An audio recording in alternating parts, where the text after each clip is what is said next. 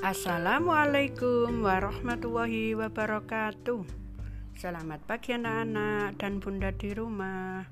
Apa kabar sayang? Bu guru doakan semoga anak-anak sekeluarga sehat-sehat selalu.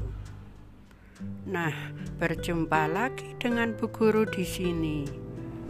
Anak-anak semua, selain belajar menulis, membaca, menggambar, mewarna.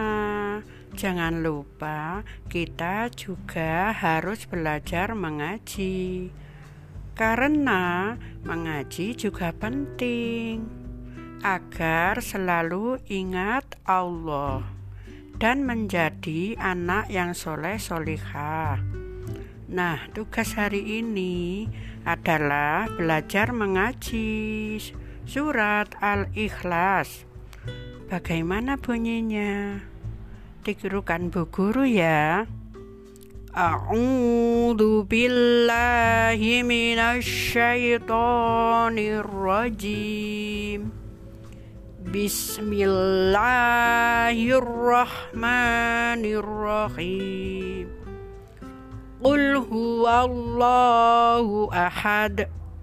Allahus samad lam yalid wa lam yulad wa lam yakul lahu kufuwan ahad sadaqallahul adim Jangan lupa ya sayang dikirim dan diberi nama lewat pesan suara.